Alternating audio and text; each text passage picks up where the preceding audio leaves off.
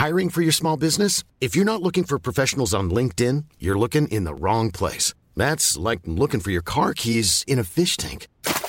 LinkedIn helps you hire professionals you can't find anywhere else, even those who aren't actively searching for a new job but might be open to the perfect role. In a given month, over 70% of LinkedIn users don't even visit other leading job sites. So start looking in the right place. With LinkedIn, you can hire professionals like a professional. Post your free job on linkedin.com slash people today.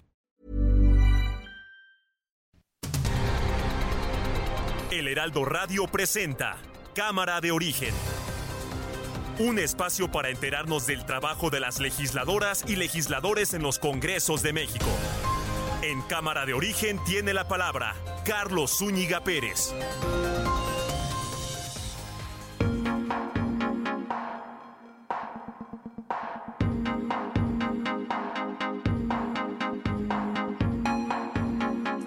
Tal? ¿Cómo está? Muy buenas tardes. Gracias por acompañarnos en esta nueva emisión de Cámara de Origen. Les habla Carlos Zúñiga Pérez en este día, miércoles 8 de junio de 2022. Mucha información que vamos a compartir con ustedes en esta tarde de miércoles, donde por cierto, la buena noticia es que se acaba de levantar la contingencia ambiental para el Valle de México, lo que provocó que el día de hoy muchos vehículos dejaran de circular incluso aquellos que tienen calcomanía 0, doble 0, el holograma 0, doble 0, es la nueva modalidad. Y bueno, ya se nubló, hay la posibilidad de lluvia en el Valle de México y por lo tanto las autoridades eh, del medio ambiente, la Comisión Ambiental de la Megalópolis ha decidido que se levante ya esta contingencia que se decretó desde ayer, más o menos eh, como a las 5 de la tarde. No cumplió ni 24 horas, pero ojo, ojo, no hay que cantar victoria, ya que nos adelantaban desde ayer que es muy probable que en los siguientes días se decreten más contingencias ambientales. De eso le vamos a estar hablando y por supuesto tendremos entrevistas relacionadas al quehacer legislativo y todo, todo lo que se está diciendo en materia política después de las elecciones del pasado domingo. Arrancamos como siempre lo hacemos escuchando cómo va la información a esta hora del día. René Bejarano. En esta semana que pasó, tuve oportunidad de generar una interlocución con el secretario de Gobernación y entonces Monreal mandó a su artillero verbal, Alejandro Rojas Díaz Durán, a descalificar ese encuentro. Les preocupa que tengamos ese nivel de interlocución, pero hay una razón de fondo. Nosotros sí somos leales. Y él solo es leal a sus intereses y traiciona cada vez que le conviene a su propio núcleo de interés que a ver, ustedes me van a explicar, porque no le entendí. ¿Qué es eso de hay tiro? Ah, hay tiro. ¿Y eso de dónde viene esa palabra? Ah, del boxeo. ¿Y la gente sí lo entiende? Sí lo entiende. Sí, para el 24. ¿Que si hay tiro? Pues claro que sí. Eh, Yo me quedé nada más hasta eh, lo que se decía en la escuela antes. A la salida nos vemos. Ted Cruz le añadió que no solo protejo dictaduras, sino que permití al narcotráfico que dominara en un amplio territorio de México. Yo le digo al señor Ted Cruz, a Marcos Rubio, pero también al otro, a los dos, que presenten pruebas. Ana Elizabeth García Vilchis. Ellos se lanzaron al ruedo asegurando que el gobierno federal tiene un acuerdo con el narcotráfico. Pero ninguno ofreció pruebas, solo acusaciones sin base. Es absolutamente falso que el presidente Andrés Manuel López Obrador haya pactado con criminales. Eso sí pasó, pero en tiempos del presidente Felipe Calderón.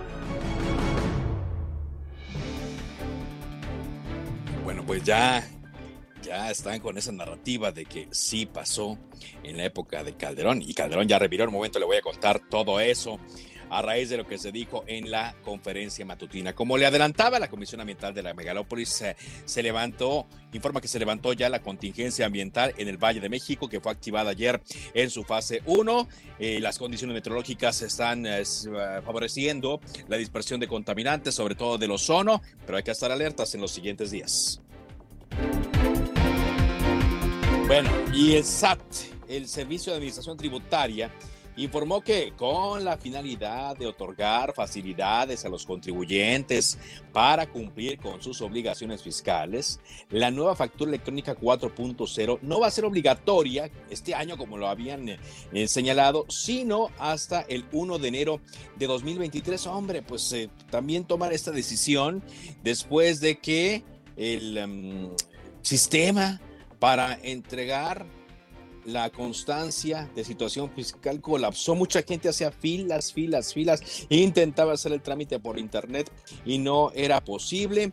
Y bueno, señala que las personas físicas y morales que al día de hoy utilizan la nueva versión de la facturación eh, van a poder continuar con ella. Y también el SAT señaló que es importante que el contribuyente conozca y también mantenga actualizada en todo momento su constancia de situación fiscal. Dice que es como el acta de nacimiento que, contiene los datos de identificación, ubicación y obligaciones fiscales, tales como registro federal de contribuyentes y otros datos como nombre, razón social, código postal, el domicilio fiscal, régimen fiscal. Ojo, eh, y eso también es importante. Dice, dijo el SAT que el no entregar la constancia de situación fiscal no es motivo para que el patrón, el empleador, no pague los sueldos. Así es que no se dejen sorprender.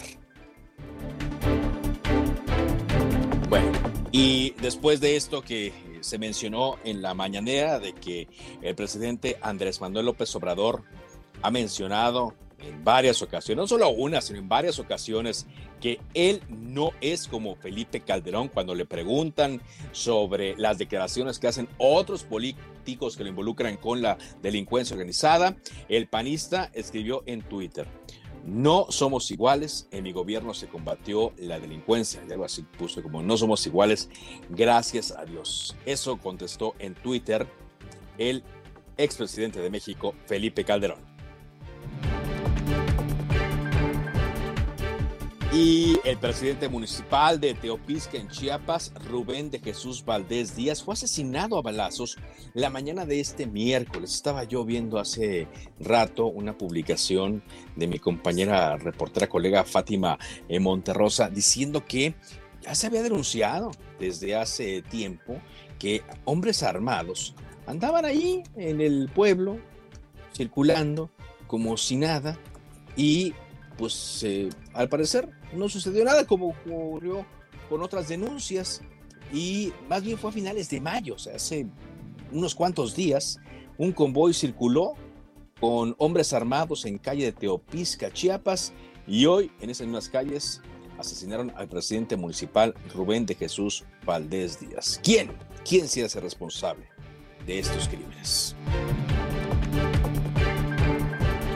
Y bueno, Aeroméxico informó que con la finalidad de brindar certeza a sus clientes solicitó ante un juez la revisión sobre la decisión del gobierno de reducir eh, el, número el, número y el porcentaje, obviamente, de operaciones en el Aeropuerto Internacional de la Ciudad de México, así como la declaratoria de saturación de sus edificios terminales. No puso ninguna controversia en torno a la operación desde el Aeropuerto Internacional eh, Felipe Ángeles, como se publicó hoy por la mañana en un diario. Dice México, nada que ver, nosotros vamos a operar incluso desde el AIFA y nada que ver la situación de eh, este nuevo aeropuerto, sino más bien la decisión de declarar la saturación en el Aeropuerto Internacional de la Ciudad de México. Es parte de la información que tendremos aquí en Cámara de Origen, así que le invitamos a que se quede con nosotros. Son las 4 eh, de la tarde con 8 minutos y le sacan la roja por esa llegada tan dura. Uy, pues para los manchados, llega el 3x2 en desmanchadores y prelavadores. Y además, 3x2 en aromatizantes e insecticidas. Sí, al 3x2. Con Julio, lo regalado te llega. Solo en Soriana. A junio 9. Aplican restricciones.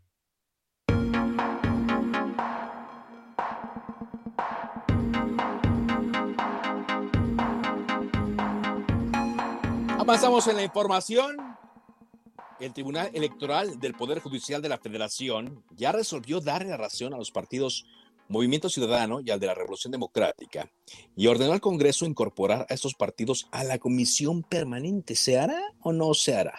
Por otra parte, dos años, a dos años eh, para las elecciones, pues eh, Dante Delgado no hace caso a los mensajes que le hacen llegar por parte del PRI, del PAN, del PRD, incluso hasta de Ricardo Monreal, y dicen que ellos no se van a aliar Movimiento Ciudadano con ninguna otra fuerza política en las elecciones de 2024. Pero con toda la actividad que hay en la Comisión Permanente, eh, vamos contigo, Misael Zavala, reportero del Aldo Media Group. Te escuchamos. Carlos, buenas tardes, buenas tardes al auditorio. Efectivamente, pues como bien lo comentas, la Sala Superior del Tribunal Electoral del Poder Judicial de la Federación, pues le dio un revés al Congreso y resolvió darle la razón a los partidos Movimiento Ciudadano y de la Revolución Democrática y ordena directamente ya a la Cámara de Diputados y también al Senado de la República incorporar a esos dos partidos a la comisión permanente. Esto se dio ya eh, después de una reunión privada pues los magistrados avalaron con cinco votos a favor y dos en contra de los magistrados Mónica Soto Fregoso y José Luis Vargas Valdés el proyecto para que a la brevedad la comisión permanente integre a un diputado federal de Movimiento Ciudadano y a uno eh, del PRD, a un senador del PRD, a este órgano legislativo de la comisión permanente. Y es que hace unos meses, pues la comisión permanente dejó fuera a senadores del PRD y también a los diputados federales del Movimiento Ciudadano de la integración de este órgano. Y el pasado 2 de mayo, pues las bancadas de Movimiento Ciudadano y también del Partido de la Revolución Democrática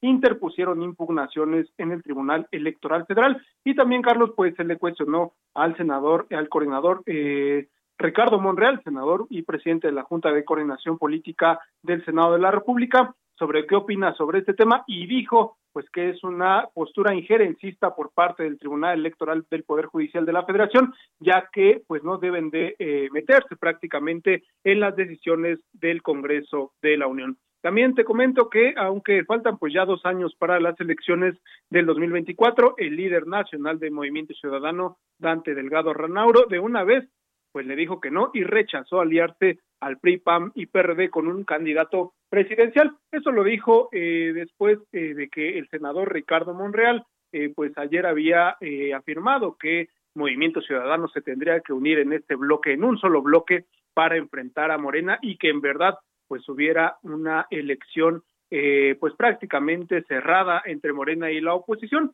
Pero hoy Dante Delgado sale a decir que no, que eh, desde hace un año la Coordinadora Nacional de Movimiento Ciudadano ha decidido no participar con ningún eh, ninguna alianza, es decir, van solos en todas las siguientes alianzas y también en la del 2024, Carlos. También en la de 2024. Bueno, ellos piensan que así, Movimiento Ciudadano piensa que así es una eh, opción independiente, pero no sé si esta independencia les vaya a beneficiar, toda vez que en estas seis elecciones del domingo pasado, pues no, no les fue bien, a diferencia de eh, las de 2021. Pero no ha habido respuesta, ¿verdad? Eh, vaya, eh, no ha habido ningún acercamiento, simplemente es el rechazo del dirigente nacional Dante Delgado.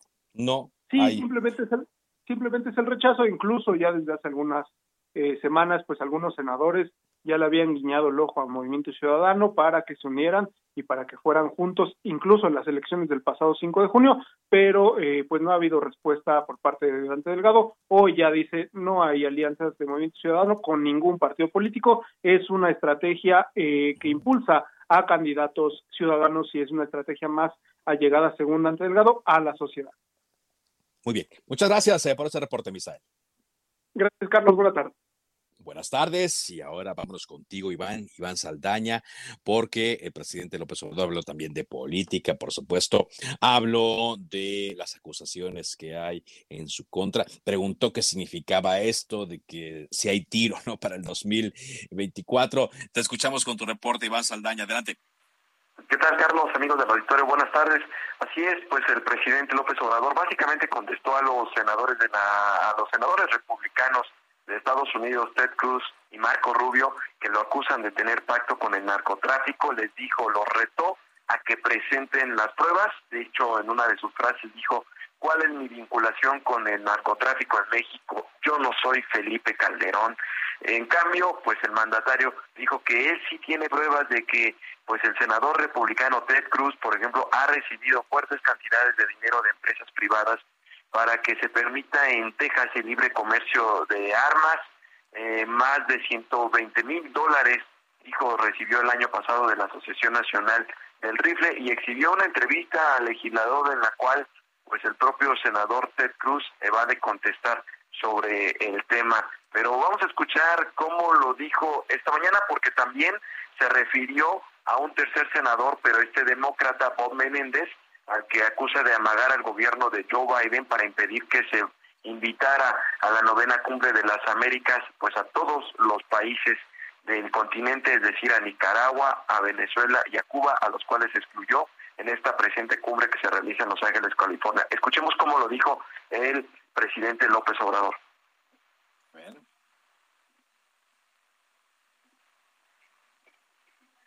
Yo le digo al señor Ted Cruz, a Marco Rubio, pero también al otro, a los dos, que presenten pruebas, porque yo sí tengo pruebas de que el señor Ted Cruz, senador de Texas, de origen hispano, que obtiene sus votos por los hispanos, yo lo emplazo a que presente las pruebas de lo que está diciendo, porque yo sí tengo pruebas de que a él le han dado dinero los que están a favor de la fabricación de armas en Estados Unidos. Y ya refiriéndose a la política interna aquí en México, después de las elecciones, Carlos, eh, también el presidente López Obrador, pues se le preguntó en qué estatus quedaba eh, pues después de las elecciones con los partidos sobre la reforma electoral, dijo el presidente que pues ve la posibilidad de que pues cambien su postura porque les conviene a la oposición de que se apoyara una reforma electoral. Y ahí aprovechó aprovechó para para sacar él mismo mencionó que en redes sociales tú recordarás se adoptó la oposición una frase de hay tiro eh, entonces el presidente cuestionó dijo que no sabía qué significaba eh, pero bueno, aún así retó a la oposición, dijo de que pues hay tiro en el 2024, dijo el presidente, lo aceptó, respondió que sí, y usó una frase escolar, dijo nos vemos a la salida, dijo que es la que él se eh, él conocía desde sus tiempos, pero vamos a escuchar cómo es que les dijo el día de hoy también a la oposición desde Palacio Nacional.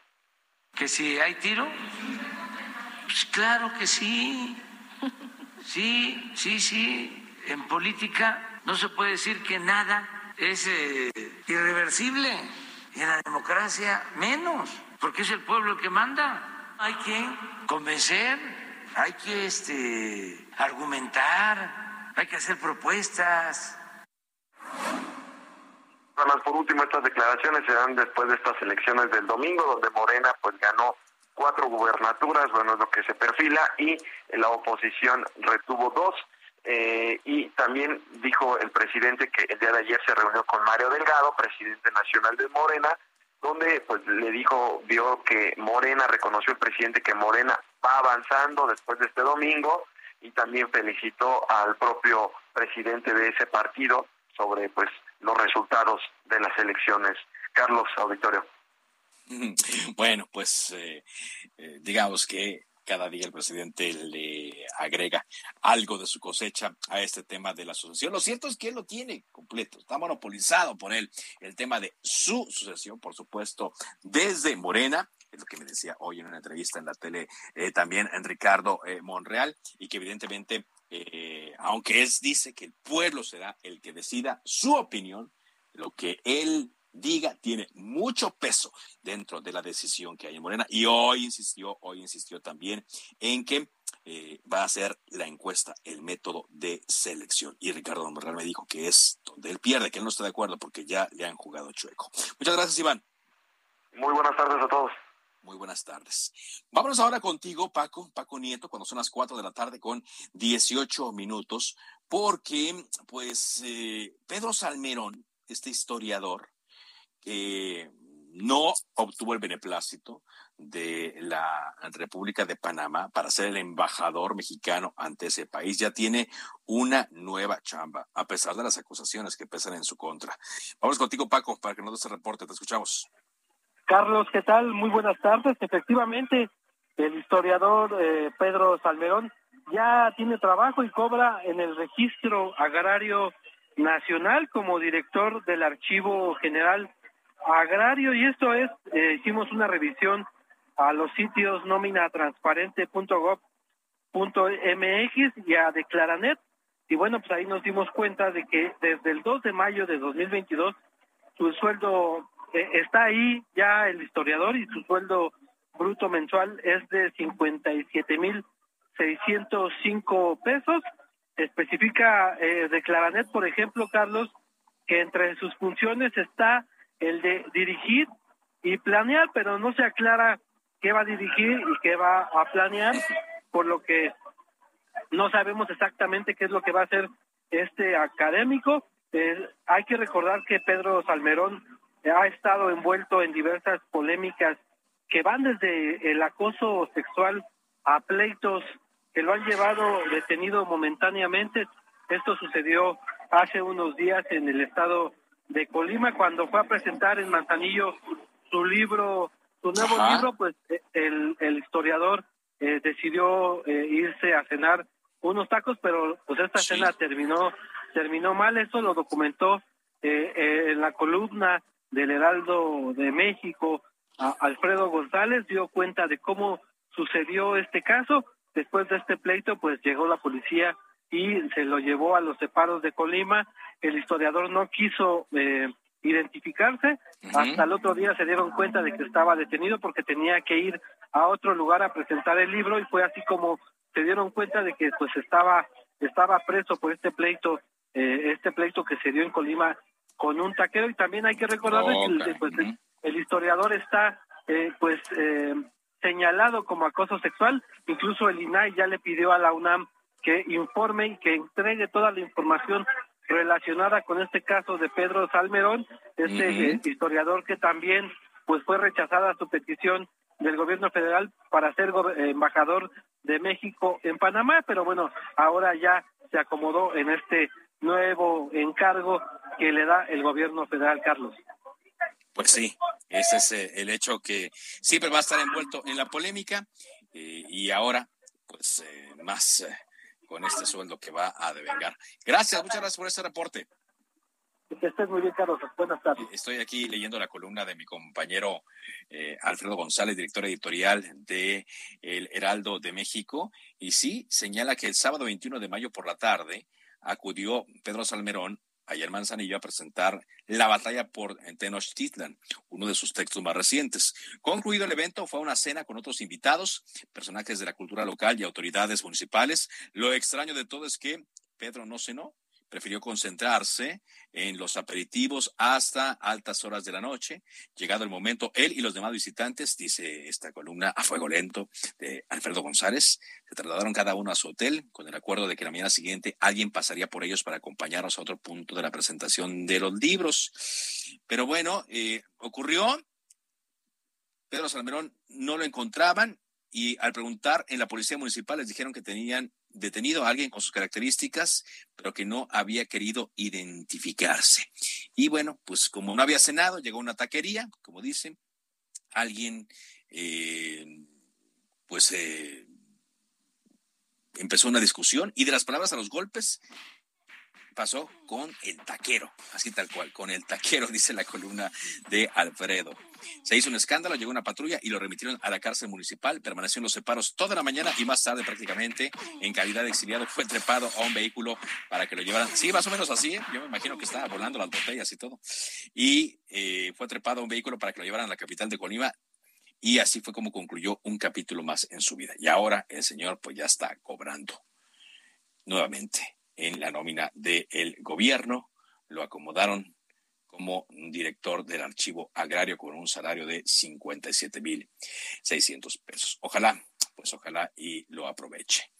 Déjeme le cuento también, antes de ir a un corte comercial, que eh, mexicanos hizo entrega de camiones de bomberos y equipo de protección para la atención de incendios, accidentes, rescate y salvamento a los municipios en los que operan sus refinerías.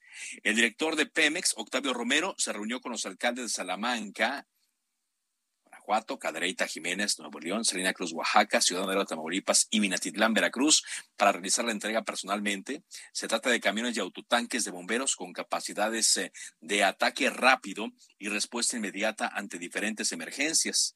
Con esta acción, dijo el director de Pemex, se fortalecen las instalaciones estratégicas de dichas localidades para hacer frente a las distintas situaciones de riesgo al tiempo que la petrolera refrenda su compromiso de responsabilidad social, buena vecindad y desarrollo de las comunidades donde opera. Por eso vamos a hacer un corte comercial. Estamos en Cámara de Origen a través de Heraldo Radio. Le agradezco muchos comentarios que nos llegan a través eh, de nuestra cuenta de Twitter, arroba carloszup. Después de la pausa, volvemos con más información.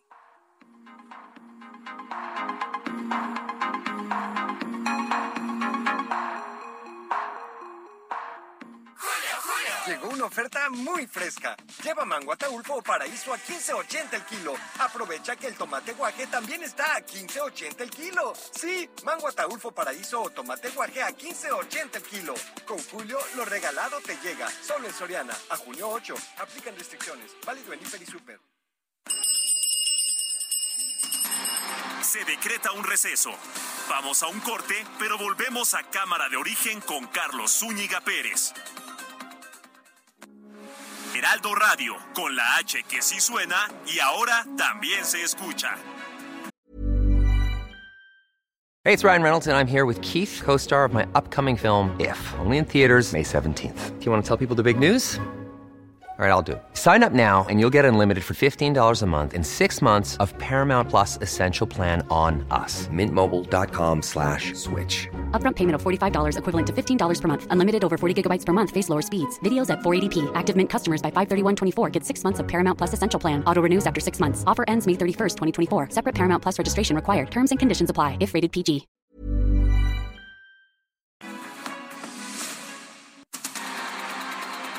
Contacte a Carlos Zúñiga Pérez en Twitter, Facebook e Instagram como arroba carloszup. Julio, Julio. Y llega el gol que define el partido.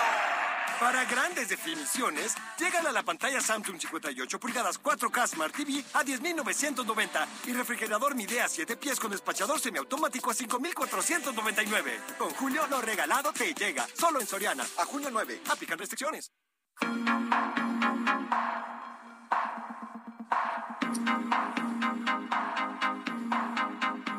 Avanzamos, avanzamos con la información en Cámara de Origen cuando son las 4 de la tarde con 30 eh, minutos. Hoy la jefa de gobierno de la Ciudad de México, Claudia Sheinbaum, informó que se han invertido 80 mil millones de pesos en transformar la movilidad de la ciudad con base en cinco acciones, eh, por ejemplo, integrar todos los sistemas de transporte, atender a los pasajeros que más lo necesitan, disminuir los tiempos de traslado, fortalecer el transporte público no contaminante y promoviendo el uso de la bicicleta. También destacó la ampliación de tres líneas del Metrobús, la puesta en marcha de 10 unidades eh, de Metrobús eléctricas, la puesta en marcha del cablebús y también la infraestructura ciclista. Así lo mencionó. Para nosotros, invertir en el transporte público, invertir en una movilidad integrada.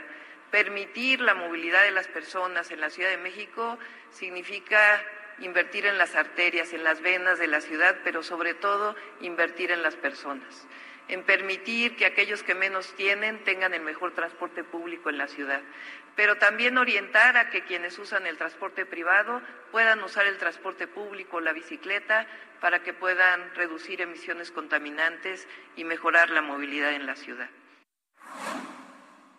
Esto que dice la eh, jefa de gobierno, por cierto, le recordamos que está en mantenimiento el cable bus y se está eh, implementando también un em, proceso de mm, alterno de transporte para quienes utilizan este nuevo sistema de eh, comunicación en la Ciudad de México y afortunadamente no ha habido problemas. Estoy tomando de la página principal de el Heraldo de México la noticia que, por si usted no lo sabía, se la voy a comentar de nueva cuenta. La Comisión Ambiental de la Megalópolis informó que se suspendió la fase 1 por contingencia ambiental atmosférica por ozono en la zona metropolitana del Valle de México. Lo anterior debido a que se cumplió con los criterios establecidos y eh, los criterios establecidos en el programa para levantar la contingencia, que es tener concentraciones menores a 155 partes por billón y un pronóstico meteorológico y de calidad del aire favorable para el día de mañana. De hecho, ya se nubló, ahí llueva. Entonces, por lo pronto se levanta ya la contingencia ambiental, pero se mantiene, por supuesto, la vigilancia de la calidad del aire y como yo le adelantaba, pues no hay que cantar victoria porque ya se espera para los siguientes días que haya cuando menos unas tres contingencias más. Vámonos a Chiapas eh, contigo, José Torres Cancino, corresponsal de Heraldo Media Group, porque fue asesinado un presidente municipal más. Fue interceptado por un grupo armado y lo mataron. Cuéntanos más de este hecho. José, te escuchamos. Carlos, buenas tardes, qué gusto saludarte. Sí, un nuevo caso de violencia en contra de políticos ahora aquí en el sur de Chiapas, donde esta mañana desafortunadamente Rubén de Jesús Valdés Díaz presidente del municipio de Teotisca, en el centro de la entidad, fue asesinado a balazos cuando salía de su domicilio, salía de su vivienda y abordó su camioneta. En ese momento fue interceptado por dos sujetos a bordo de una motocicleta, según las primeras investigaciones de la Fiscalía General del Estado, que accionaron armas de fuego. Un solo balazo bastó, Carlos, para que privaran de la vida al alcalde, que lamentablemente falleció casi al instante a bordo de su camioneta cuando salía para dirigirse a la presidencia municipal. Hasta el momento las autoridades aquí en Chiapas, en torno a las investigaciones, han señalado que en el sitio, en la calle donde el alcalde vivía, fueron localizados ocho casquillos percutidos, es decir, ocho balazos soltaron de estos dos tipos a bordo de la motocicleta para privarlo de la vida y hasta el momento señalaron también las autoridades no se descarta ninguna línea de investigación, pero lo que sí es que en las primeras entrevistas que se ha tenido con gente cercana al alcalde, se dice que no había recibido ningún tipo de amenaza por el desempeño de, eh, como presidente municipal, por lo que todas las líneas de investigación han quedado abiertas desde ya. Es un lamentable hecho porque el alcalde de Yopisca llevaba en el cargo un año con tres días. Un año. Él llegó a eh, un año, un año, un año y tres días. Llevaba, llevaba eh, pues este tiempo en la presidencia municipal llegó, llegó al mandato municipal a través del Partido Verde Ecologista de México y según testimonios de eh, pues los lugareños de este lugar, de este, de este poblado, ya, ya había avances en varias obras que por años habían eh, pues solicitado los habitantes de Teopisca y había pues, de alguna manera armonía entre ellos, pero lamentable este suceso hoy, hoy aquí en Chiapas y esperemos pues pues ojalá, ojalá, porque ya hay evidencia de que ese grupo andaba por allí desde hace algunos días ya. Muchas gracias por ese reporte. Pendientes, Carlos, buenas tardes. Muy amable por esta información desde el estado de Chiapas a José Torres Cancino. Eh, vamos a otras noticias cuando son las 4 de la tarde con 35 minutos. Eh, pues ya hemos platicado aquí en Cámara de Origen sobre un fenómeno que se está dando en el Estado de México, el huachicoleo del agua, el tráfico del agua. Y habíamos platicado también con el diputado morenista en el Estado de México, Daniel Cibaja, sobre los delitos eh, que iban a, ver, los delitos eh, que em, se iban a tipificar incluso con cárcel por este huachicoleo. Ya nos enteramos de que se está buscando una coordinación para ir en contra del guachicoleo del agua. Está con nosotros el eh, diputado Inés Baja. ¿Cómo le va, diputado? Muy bien, Carlos. Y tú, un saludo a todo tu auditorio. Gracias. Cuéntenos cómo está esta coordinación que nos enteramos eh, podría haber con el Centro Nacional de Inteligencia para atacar este delito. Sí, con la Guardia Nacional, Carlos. A ver, te platico un poco para que veamos la magnitud de lo que está sucediendo en Ecatepec, Carlos. En Ecatepec la gente de la quinta zona tiene menos agua que en los peores lugares de África. Es decir, la gente vive o sobrevive con 15 litros al día, imagínate. Mientras tú en la ciudad, mientras tú en la ciudad o en cualquier otra ciudad vives con más de 120 litros al día. Y tú te preguntarás qué está pasando ahí, qué sucede, cómo es posible que eso esté pasando. Pues eso pasa, Carlos, porque hay un robo total, vulgar, del agua. Y no creo que se roban uno, dos, tres, cuatro pipas. Se roban más o menos un millón de litros al día de agua. ¿Esto qué sucede, Carlos? Que literal, ¿eh? No creas que hay un sistema de, así que se ocultan en bodegas como el guachicuro de la gasolina. No, literal, así a plena luz del día y a la vista de todos, ¿no? Eh, a la vista de todos se roban y extraen el agua y obviamente ¿qué hacen con eso? Lucran políticamente, porque no solamente es un tema de que afectan a la ciudadanía, sino ¿qué hacen con esa agua? Se la venden. Entonces imagínate, tú por un lado no tienes agua y por otro lado están las pipas todo el día tocándote para vender el agua. Y mira, Carlos, algo que he aprendido en la política, todo el mundo echa la bolita. Yo que dije en el Congreso, a ver, ¿cómo le hacemos para solucionarlo? Me reuní con el fiscal, me reuní con el gobernador, me reuní con la Guardia Nacional.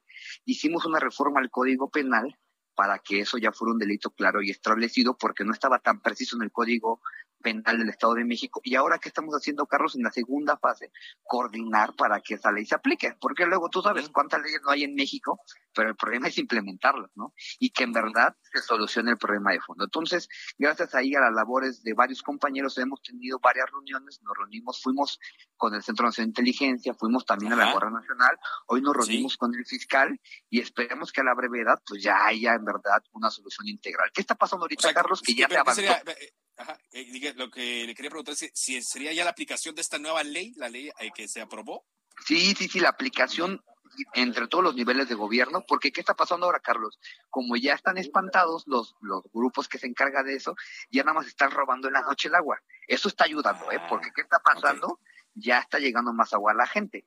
Sin embargo, queremos que en verdad el delito eh, se persiga y en verdad haya una solución integral y estamos seguros que con esta coordinación entre todos los niveles de gobierno, pues no solamente ya no que se roban el agua en la noche, sino que no se la roben. Nuestro interés es que no haya robo del agua en Ecatepec, porque mientras uno se roban el agua y se enriquecen en un mercado negro que dicen que es de más de mil millones de pesos, hay gente, 500 mil 500 mil personas, Carlos. Imagínate que no tiene una gota de agua durante meses porque un grupo o cierto grupo de poder se roba el agua y se las vende. Entonces, en eso vamos, Carlos, y creo que vamos en buen camino, ¿no? En un tema de ponernos a trabajar todos en coordinación y que haya responsables claros y lo más importante, que el agua llegue a las casas de los ecatepenses. Por supuesto, ¿no? Por supuesto. Y eso es lo, más importante, que no haya un abuso y que eh, las personas que cometen este delito eh, sean eh, castigados. Pues le agradezco mucho, diputado, que nos haya dado esta información. Y, bueno, ya dice, autoridades, nos dijo dos federales, el fiscal. ¿Falta alguien más todavía de involucrar? No, no, no, ya también platicamos con el secretario de Seguridad, ya están todos. Ahora sí no hay pretexto para que haya resultados claros y concretos. Muy bien, pues entonces eh, atentos y ojalá pronto podamos eh, ver esos resultados. Muchas Aquí gracias. andamos, a la orden. Eh, muchas gracias, el diputado de Morena, David Cibaja, porque este tema del agua lo estamos viendo ahora en la zona metropolitana del Valle de México y en otras zonas metropolitanas, debido a la sequía, se está incrementando. Y por esta en razón, hemos visto que las autoridades están llevando a cabo ciertas acciones que son consideradas como, pues, eh, graves, eh, extremas. En el caso de Nuevo León, por ejemplo, se ha decidido eh, abrir un programa que se llama Agua para Todos, pero esta agua solamente está durante seis horas al día. Y el senador por Nuevo León, Víctor Fuentes, ha hecho críticas a este programa que se ha implementado por parte del gobierno de Nuevo León. ¿Qué tal, senador? ¿Cómo está? Muy bien, muy buenas tardes, gracias por el espacio, saludos a todos. Gracias eh, por acompañarnos. ¿Cómo lo están viendo? Y más bien, ¿cómo lo están viviendo en Nuevo León este nuevo programa que eh, tiene solamente unas pocas horas eh, para el suministro? Pues algo que poco ha sucedido en Nuevo León, si bien había algunos antecedentes hace muchos años de cortes periódicos, pues nunca a este nivel, con estas consecuencias que ya tienen impactos importantes en la vida cotidiana de la gente, eh, en, en, el debido aseo, en higiene, y está teniendo impactos hasta ya en los horarios de la escuela, de los niños, de los colegios, de las primarias, de las secundarias, en donde, pues, por cierto, ya había un retraso muy importante generado por el COVID y que ahora con esto, pues, lejos de abonar, agrava más eh, el tema del mal aprovechamiento académico que tristemente tuvieron los niños en los últimos años. Y nunca, yo creo que nunca, eh, eh, senador, una solución para el problema del agua va a ser suficiente o va a tener contentos eh, a todos. ¿no? Eh, al final de cuentas, eh, hubo un ajuste, no sé si llamar fracaso al primer programa donde por siete zonas divididas, cada uno por día de la semana se suministraba agua. Luego decían que en algunos lados no había el agua suficiente, luego decían que en otros lados nunca se iba el agua y bueno, al final de cuentas se decidió que todo se parejo. ¿Qué sería lo adecuado? Y para que lo entienda nuestro auditorio, sobre todo a nivel nacional, ¿cómo se llegó a esta situación? En Nuevo León? Hay una mala gestión, una mala administración de este importantísimo recurso que es el agua. Eh, Nuevo León no tiene un problema de agua. Si ahorita vas a la presa el cuchillo, te vas a dar cuenta que hay sobrada agua, pero la capacidad de conducción que se tiene pues es muy limitada. Es el 30% del consumo de la zona metropolitana. Pero tristemente, y no solamente en Nuevo León, sino a nivel nacional y en muchas partes del país, pues cada gobernante quiere hacer sus propias obras. Entonces, eh, desde un principio que se construye la presa El Cuchillo en el mandato de Azúcar Carrizo, ya estaba programado, proyectado un segundo acueducto para aumentar la capacidad de conducción de este líquido de la presa El Cuchillo de la zona metropolitana. Pero ¿qué se dio? Llegó el, el, gobernador Natividad González Parás y no lo construyó, llegó el gobernador Medina y se aferró a es algo denominado Monterrey 6, no sé si recuerden, eh, que fue un escándalo a nivel nacional por la presunta corrupción que había detrás de esto, y luego el con su proyecto que es la Plaza Libertad, cuando, pues bueno, la solución ya estaba bien definida en cuanto a aumentar sustancialmente la capacidad de suministro agua a través de la presa del cuchillo. Amén de problemas de muchas fugas, de corrupción, de robos de agua, de, tantas cosas que también han salido a la luz pública y que se han comentado, que pues no tienen, que obedecen pues a una falta de, atención en un problema tan grave. Hoy en día. También hay que comentarlo, la Constitución y los acuerdos internacionales son determinantes en cuanto a que hay que garantizar el agua para consumo humano. Entonces tenemos una enorme cantidad de concesiones industriales en la zona metropolitana de Monterrey Sí. De verdad que muchas de ellas están utilizando esas concesiones y que es hora que la federación, en el buen sentido de la palabra, audite y ajuste tuercas a manera de que estos faltantes de de pues ahora de, agua. explotación este, sean utilizados para abastecer la zona metropolitana. Y, eso sería suficiente porque eh, es ahí donde complementaría yo mi pregunta. Desde su punto de vista, ¿qué, se, qué más? ¿Qué se podría hacer? Eh, para que los regiomontanos no padezcan esta falta de agua. Estaba leyendo aquí ahorita, Gano y Tinaco, ni siquiera eh, se consigue con facilidad agua embotellada, senador. ¿Qué se puede hacer? Hay medidas en el inmediato, en el corto, en el mediano, en el largo plazo. En el inmediato, pues ya está es una situación grave, tiene que haber una racionalización obligada, que tiene que ser bien organizada y bien orquestada, eh, que es algo que también tiene pues ahora sí que muy molesta a una gran parte de la ciudadanía, porque hay sectores completos donde tienen más de una semana sin agua. Y hay sectores en donde, pues, si llegan a las cuatro, pues se va a las seis, o llega a las seis, se va a las ocho. No hay una programación, no se está teniendo la capacidad precisamente de gestión y de administración para garantizar unos horarios bien determinados y que la gente pueda organizarse. Hoy es un clamor muy general de que hay zonas donde tienen varios días o hasta más de una semana que no hay agua y otros tantos, que no son pocos, en donde pues los horarios que han sido publicados para nada están siendo respetados por la autoridad.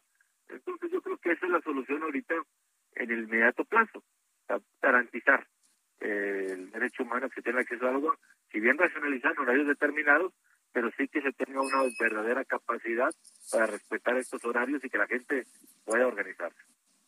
Muy bien. Pues estaremos monitoreándolo, por supuesto. Gracias eh, por esta entrevista, senador. Vamos para servirles. Buenas tardes. Muy amable. A propósito de este tema, en una entrevista hoy con mi compañero eh, Salvador García Soto, aquí en El Heraldo, eh, el gobernador de Nuevo León, eh, Samuel García, habló sobre este plan que están implementando para intentar aliviar la crisis del agua en Nuevo León. Samuel García detalló que las acciones a corto, mediano y largo plazo incluyen el bombardeo de nubes con un avión propiedad del Estado. Además, informó que la construcción de la presa Libertad, que abastecerá de más agua a la zona metropolitana de Monterrey tiene un avance del 36% y el objetivo es captar agua antes de diciembre de 2023. Eso es parte de lo que le dijo Samuel García a mi compañero Salvador García Soto. Lo bueno, la buena noticia es que esto va a ser temporal. Ya vienen grandes proyectos, vamos a hacer pozos someros, pozos profundos, vamos a terminar la presa Libertad, que el Bronco nos dejó en un 20%, ya el año que entra va a poder empezar a captar lluvia, vamos por el Cuchillo 2, entre otros proyectos, sobre todo sustentables como es la trata de agua. Ya a nivel global la tendencia es a reciclar. Y Nuevo León va a adquirir cuatro plantas tratadoras de agua que nos van a ayudar a, a garantizarla parte de las acciones que se están implementando. Y bueno, también esperar que llueva para que las otras dos presas que abastecen a la zona metropolitana de Monterrey, como lo son eh, la presa Cerro Prieto en el municipio de Linares y la presa de la Boca o Rodrigo Gómez en el municipio de Santiago, tengan capacidad suficiente y no se dependa únicamente de una presa. Vamos a más información cuando son las cuatro con 48. El juez Ronald Cohen, al frente del caso de Nazón Joaquín García, líder de la Iglesia Luz del Mundo, confirmó hoy la sentencia que la defensa del líder religioso y la Fiscalía Californiana acordaron hace unos días. 16 años y ocho meses como castigo por asaltar sexualmente a tres menores de edad que forman parte de este misterio de la luz eh, del mundo. Tras una corta audiencia el día de hoy en el Centro de Justicia Criminal Clara Shortis Falls de Los Ángeles, California, se determinó el destino del máximo líder de la Iglesia Luz del Mundo con sede en Guadalajara, Jalisco. Y bueno, este acuerdo ha sido criticado por algunas eh, de las víctimas de mm, Joaquín García, de Nazón Joaquín García, diciendo que pues se queda sin castigo queda sin castigo. Aún así, el juez Cohen le dijo a la hora de confirmar la sentencia a el señor Nazón Joaquín García, es usted un depredador sexual y lo condenó a 16 años y 8 meses de prisión. Son las 4 de la tarde con eh, 49 minutos. Se le decíamos hace rato aquí en Cámara de Origen que el Tribunal Electoral del Poder Judicial de la Federación resolvió darle la razón a los partidos Movimiento Ciudadano y de la Revolución Democrática y ordenó al Congreso que los incorpore a ambos partidos a la Comisión Permanente, algo por lo que habían luchado. Está con nosotros Mirza Flores, la vicecoordinadora del Partido Movimiento Ciudadano en la Cámara de Diputados. ¿Qué tal, diputada? ¿Cómo le va? Diputada. Carlos, ¿cómo estás? Muy buenas tardes. Muy bien, gracias, muy buenas tardes. ¿Cuándo podremos ver que esta determinación del tribunal pueda llevarse a cabo? Estamos esperando que sea en la siguiente Junta de Coordinación Política, que normalmente se celebra eh, previo a la sesión o pudiera ser el lunes de la siguiente semana. Y ahora sí que lo que estamos esperando no solamente es que se celebre la Junta de Coordinación Política, sino que acaten la resolución del Tribunal Electoral. Ok. Eh, ahora, a ver, que llegar a ver, perdóname, Carlos, interrumpo. Que, A ver, esta resolución que el Tribunal Electoral ha emitido por segunda ocasión, en esto eh, quisiera puntualizar. Ok. Eh, sí, claro, porque aparte, digo, ya, ya se habían emitido sentencias. Sin embargo, también, pues ya se había iniciado hasta un eh, intento de reforma para que, por parte de Morena, para que el tribunal no intervenga en las decisiones del Congreso. Ah, no, Carlos, aparte fue una reforma completamente amañada que la presentan y en unas cuantas horas se estaba dictaminando en el Pleno de la Cámara sin que hubiera pasado por las comisiones se omiten todos los procesos parlamentarios, se presenta la iniciativa, se discute y se vota casi en el mismo momento. Es una iniciativa que presenta el PRI en, pues ahí en, confabulación con Morena. Lamentamos en esa ocasión muchísimo que el PRI se hubiera prestado haber presentado en este momento una iniciativa en donde se aprobara por el Pleno de la Cámara que no, que no estábamos eh, sujetos a, a acatar sentencias de ningún tribunal electoral porque éramos un poder diferente, lo cual es absolutamente absurdo. Entonces, ya se había dictado, digamos que nosotros presentamos la, la demanda por los derechos políticos y ciudadanos de mexicanas y mexicanos que votaron por Movimiento Ciudadano en 2021, tres millones y medio de personas. A título eh, de los ciudadanos presentamos esta demanda.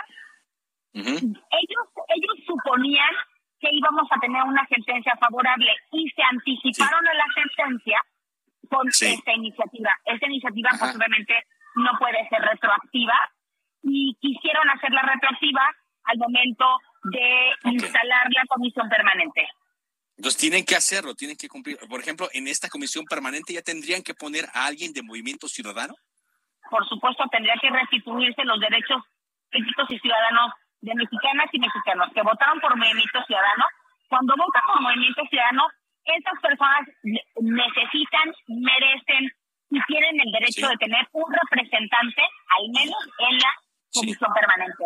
¿Y, qué pasaría si no lo hacen? Si, si, caen en desacato, que es, pues la verdad lo hemos visto anteriormente y son capaces, diputada.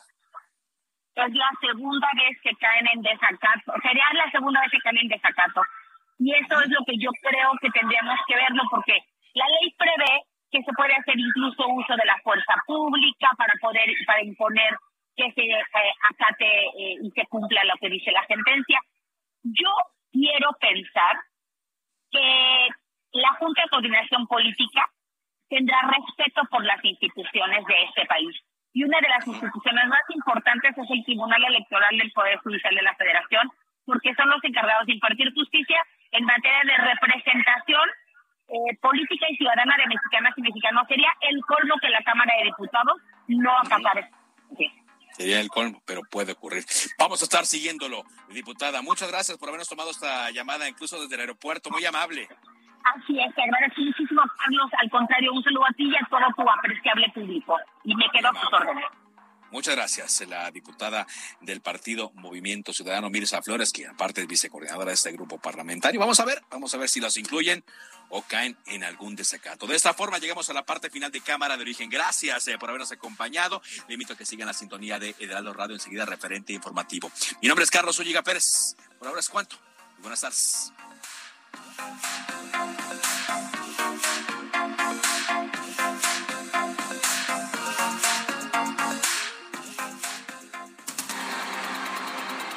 Se cita para el próximo programa. Cámara de origen, a la misma hora, por las mismas frecuencias del Heraldo Radio. Se levanta la sesión.